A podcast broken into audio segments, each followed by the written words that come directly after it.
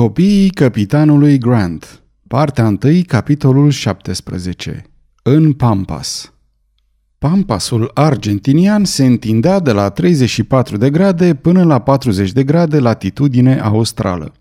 Cuvântul Pampas, de origine araucaniană, înseamnă câmpie cu ierburi și se dă pe bună dreptate acestei regiuni – Mimozele arborescente din partea sa apuseană, ierburile din partea răsăriteană îi dau o înfățișare deosebită.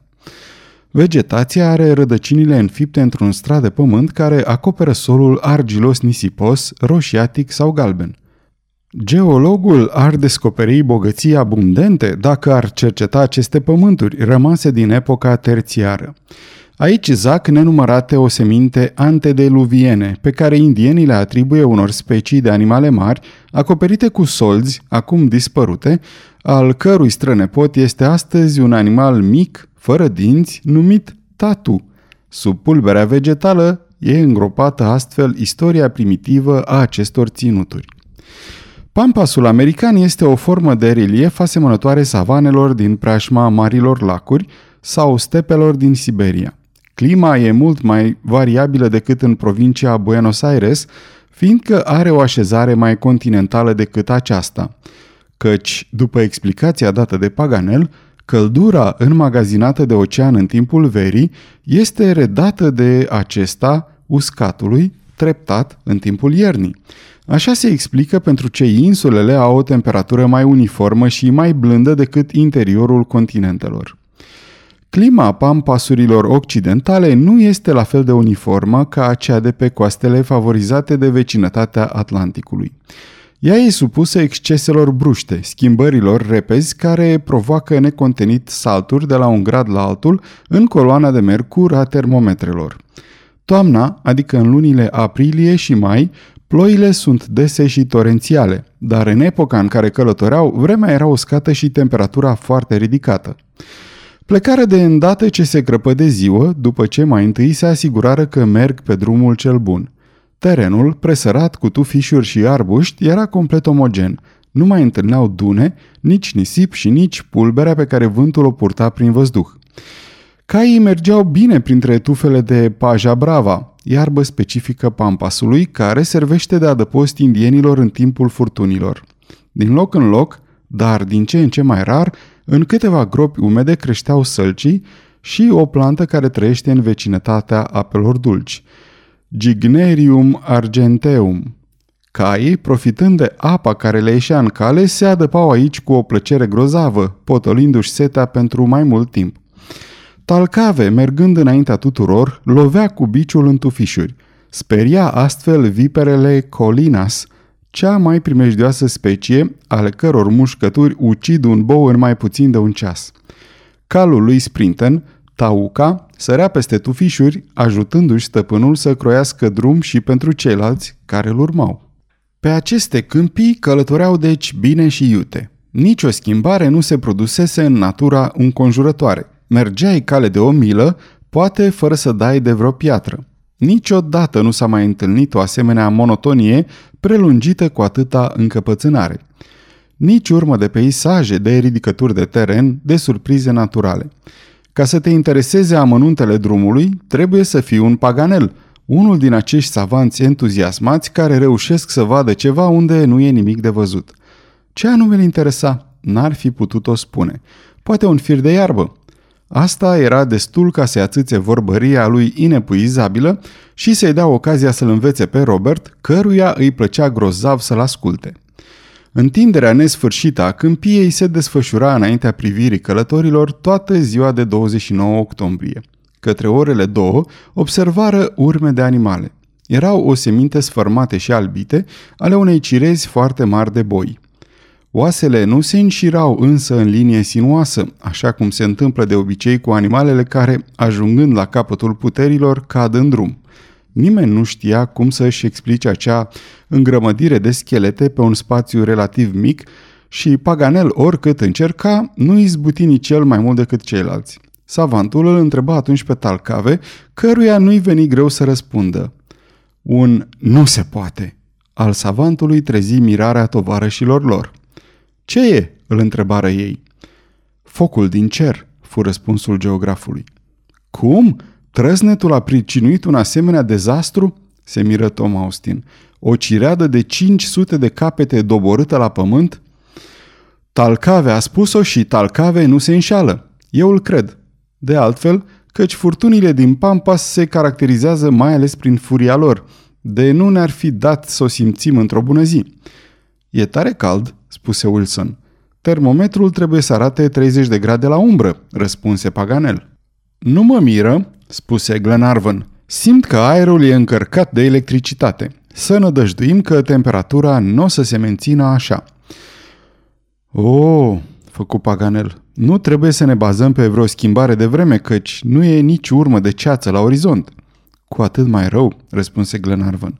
Caii noștri suferă mult de căldură. Nu ți-e prea cald, băiatul meu? adăugă el adresându-i se lui Robert. Nu, milord, răspunse tânărul. Îmi place căldura. E ceva plăcut. Mai ales iarna, observă judicios maiorul, slobozind în sus spre cer fumul de țigară. Seara se opriră lângă un rancio părăsit, o împletitură de crânci lipite cu clisă și acoperite cu stuf. Acest adăpost se sprijinea pe o îngrăditură de stâlpi pe jumătate putreziți, care era de ajuns însă să apere caii în timpul nopții împotriva atacurilor vulpilor. Nu se temeau că ar putea să le facă vreun rău cailor, dar și retele animale le rod căpestrele și aceștia profită de împrejurare pentru a fugi. La câțiva pași de rancio era săpată o groapă care servea drept bucătărie și în care se mai găseau încă urmele unui foc. Înăuntru era o bancă, o saltea de piele de bou, o oală, o frigare și un ibric de mate. Mateul e o băutură foarte răspândită în America de Sud. E ceaiul indienilor, o infuzie de foi uscate la foc, care se bea cu un pai. La cererea lui Paganel, Talcave prepară câteva cești din această băutură, care mergea de minune cu celelalte alimente. A doua zi, la 30 octombrie, soarele se înălță ca dintr-o vatră de jeratic și trimitea pe pământ cele mai calde raze. Temperatura din ziua aceea urma să fie cu adevărat excesivă și, din nenorocire, pe câmpie nu se vedea niciun adăpost. Totuși, reluară cu curaj drumul înspre răsărit, de mai multe ori întâlniră turme uriașe, care, neavând putere să pască pe căldura copleșitoare, stăteau întinse leneși pe pământ. De paznici, sau mai bine zis de păstori, nici pomeneală, doar câinii, obișnuiți să sugă la oi când îi apucă setea, păzeau singur marile cirezi de vaci, bivol și boi. Aceste animale sunt de altfel blânde, iar taurii nu se înfurie la vederea culorii roșu, lucru caracteristic pentru fraților europeni. Către amează se petrecură unele schimbări în Pampas, care nu puteau să scape ochilor obosiți de monotonia de până atunci. Ierburile se răriră, făcând loc brusturilor sfrijiți și scaieților uriași, înalți de nouă picioare și care ar fi făcut fericiți pe toți măgarii din lume. Copăceii piperniciți, arbuști spinoși de o culoare verde închis, plante obișnuite solurilor aride, se zăreau aici și colo. Până în punctul acesta, o oarecare umiditate, păstrată în argila preeriei, întreținea pășunile. Covorul de iarbă era des și bogat. De aici înainte începea să se uzeze, era găurit în multe locuri, lăsând să-i se vadă urzeala și descoperind privirii sărăcia solului. Se recunoscură firește semnele unei uscăciuni, din ce în ce mai mari și talcavele atrase atenția. Nu-mi pare rău de schimbare, spuse Tom Austin. Tot iarbă și iar iarbă, ți se face lehamite până în cele din urmă. Da, dar mereu iarbă înseamnă mereu apă, răspunse maiorul. Ei, de apă n-am dus lipsă, spuse Wilson, și vom mai găsi cu siguranță vreun râu în drum. Dacă Paganel ar fi auzit răspunsul, n-ar fi pierdut ocazia să spună că râurile sunt rare între Colorado și sierele din provincia argentiniană. În momentul acela însă, el explica lui Glenarvan un fapt asupra căruia acestea din urmă îi atrăsese atenția. De câteva vreme, aerul părea îmbibat cu un miros de fum. Totuși, niciun foc nu se vedea în zare, niciun fir de fum nu trăda un incendiu în depărtare. Fenomenului nu îi se putea deci atribui o cauză naturală. În curând, mirosul de iarbă arsă deveni atât de puternic încât miră pe toți călătorii în afară de Paganel și Talcave. Geograful, pe care explicația unui fapt de felul acesta nu-l putea pune în încurcătură, dădu tovarășilor săi următoarea dezlușire. Nu vedem foc, dar simțim fumul.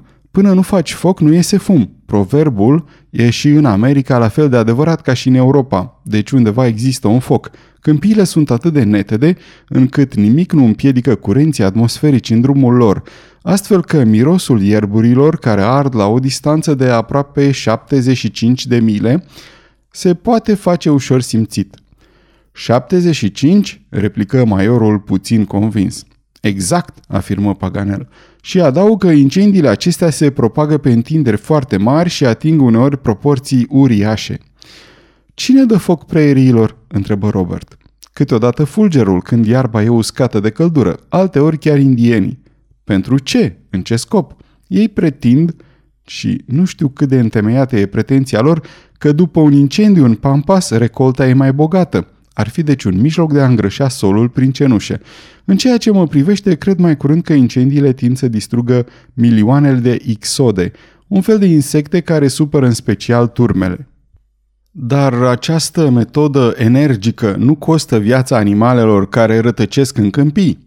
Da, dar ce contează câteva când sunt atâtea? Nu le apăr, reluă McNabbs, treaba lor, dar mă gândesc la cărătorii care străbat pampasul. Nu pot fi surprinși și înconjurați de flăcări? Ba bine că nu, exclamă Paganel cu o vizibilă satisfacție.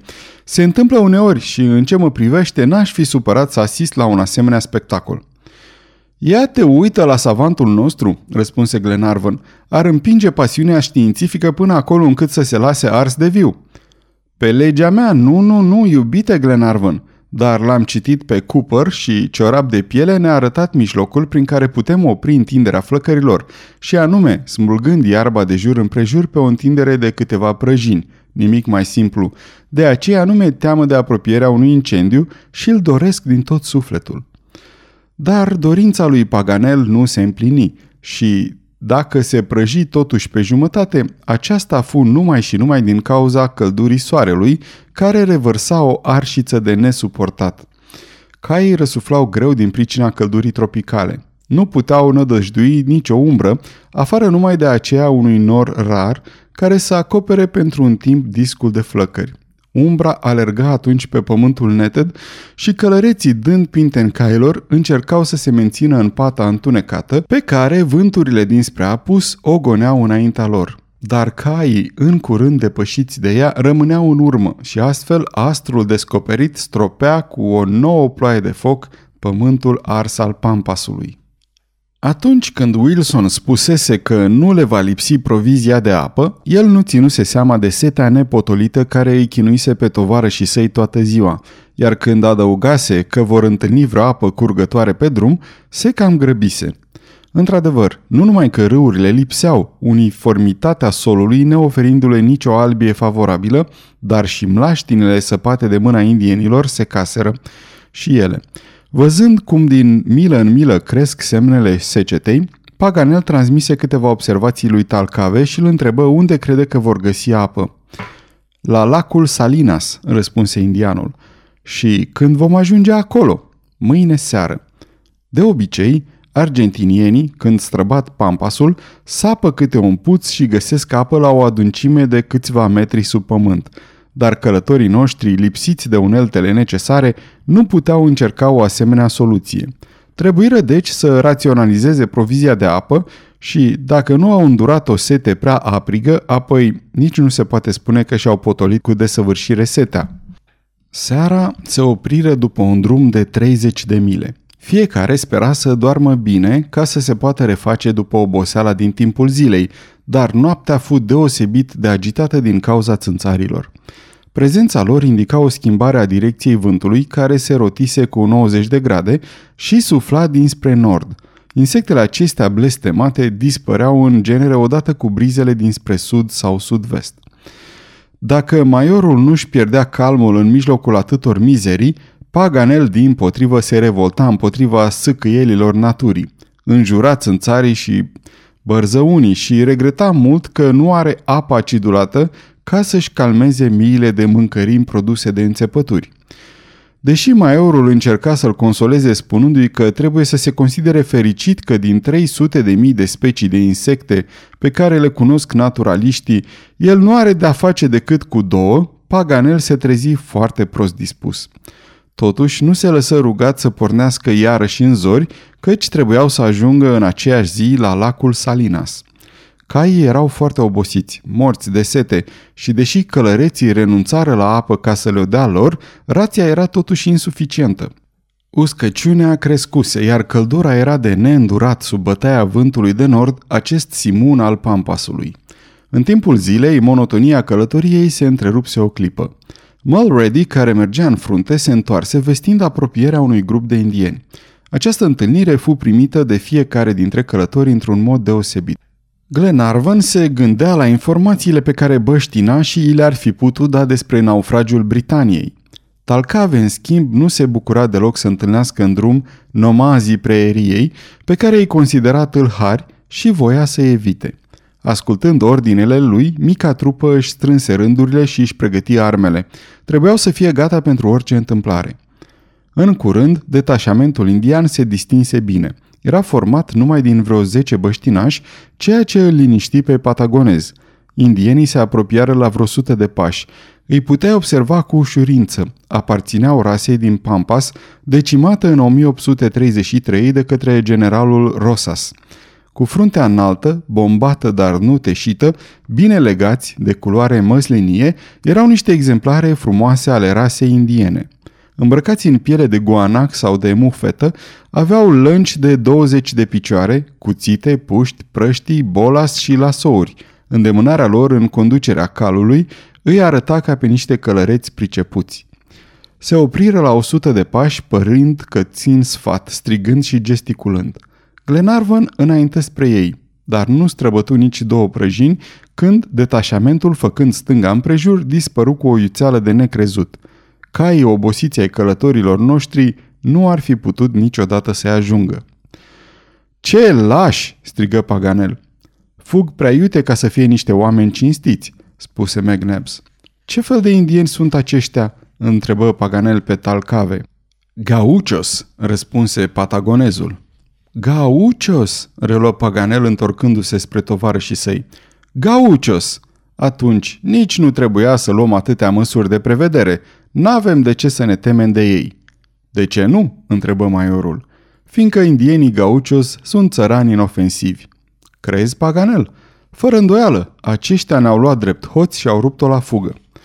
Mai curând cred că n-au îndrăznit să ne atace, răspunse Glenarvan, supărat că n-a putut intra în vorbă cu băștinașii, oricine ar fi fost ei. Asta e și părerea mea, spuse maiorul, căci dacă nu mă înșel, departe de a fi inofensivi, gauchos sunt din potrivă tâlhari de drumul mare și foarte de temut. Asta e bună, exclamă Paganel. Și începu să discute aprins, atât de aprins încât găsi mijlocul să scoată din pepen pe Maior, care a avut o ieșire puțin obișnuită în discuțiile lui – Cred că greșești, Paganel. Greșesc? replică savantul. Da, Talcave a luat el însuși pe indieni drept hoți și Talcave știe bine cu cine are de-a face. Ei bine, Talcave s-a înșelat de asta dată, ripostă Paganel cu o oarecare acreală în glas. Gauchos sunt agricultori, păstori, nimic altceva. Chiar eu însumi am scris asta într-o broșură destul de apreciată despre băștinașii din Pampas. Ei bine, te-ai înșelat, domnule Paganel. Eu m-am înșelat, domnule McNabs. Din distracție, dacă vrei, replică maiorul pe loc și o să repar greșeala cu o erată în ediția viitoare. Paganel, ofensat la culme, auzind discutându-se, chiar glumindu-se pe seama cunoștințelor sale geografice, simți cum îi piere buna dispoziție. Află, domnul meu, că operele mele n-au nevoie de o erată de felul acesta, Ba da, de data asta cel puțin, ripostă McNabs. Domnule, te găsesc glumeț astăzi, spuse iar Paganel. Și eu acru, ripostă maiorul. Discuția luă proporții neașteptate, după cum se vede, pentru un fleac. Glenarvan simți că e nevoie să intervină. E sigur, spuse el, că unul e glumeț, celălalt acru și asta mă miră din partea amândurora. Patagonezul, fără a înțelege despre ce discutau, ghicise cu ușurință că cei doi prieteni se certau. Surâse și spuse liniștit. E vântul dinspre nord. Vântul dinspre nord? exclamă Paganel. Ce are de-a face vântul în treaba noastră? Ei, tocmai că are, răspunse Glenarvan. Vântul de nord e pricina proastei voastre dispoziții. Am auzit că irită în special sistemul nervos. Pe Sfântul Patrick, ai dreptate, Edward, spuse maiorul izbucnind în râs. Dar Paganel, ațățat de-a binelea, nu voi să renunțe la discuție și își vărsă necazul pe Glenarvan, a cărui intervenție îi se păruse prea puțin potrivită. Așadar, milord, mi-e iritat sistemul nervos? Da, Paganel, din pricina vântului de nord, un vânt care e cauza multor crime în Pampas, ca și Tramontana în ținuturile din jurul Romei. Crime? repetă savantul. Am eu aerul unui om care vrea să comită vreo crimă? N-am spus asta. De ce nu spui mai bine că vreau să te asasinez? Eh, răspunse Glenarvan, care nu-și putea stăpâni râsul. Mă cam tem eu de așa ceva, dar din fericire vântul de nord nu bate decât o singură zi. La acest răspuns toți râseră în cor împreună cu Glenarvan. Atunci, Paganel dădu pinten calului și o luă înainte pentru a-și rumega necazul. După un sfert de ceas, nici nu se mai gândea la ceartă. Și uite așa, a fost tulburată nițeluș veselia firească a savantului. Dar, așa cum spusese pe bună dreptate Glenarvan, această slăbiciune trebuia atribuită unei cauze cu totul exterioare. La opt seara, Talcave, care plecase înainte spre cercetare, semnală marginile lacului atât de dorit. Un sfert de ceas mai târziu, mica trupă cobora în Valea Salinas. Dar aici îi aștepta o mare dezamăgire. Lacul secase. Sfârșitul capitolului 17 din partea 1.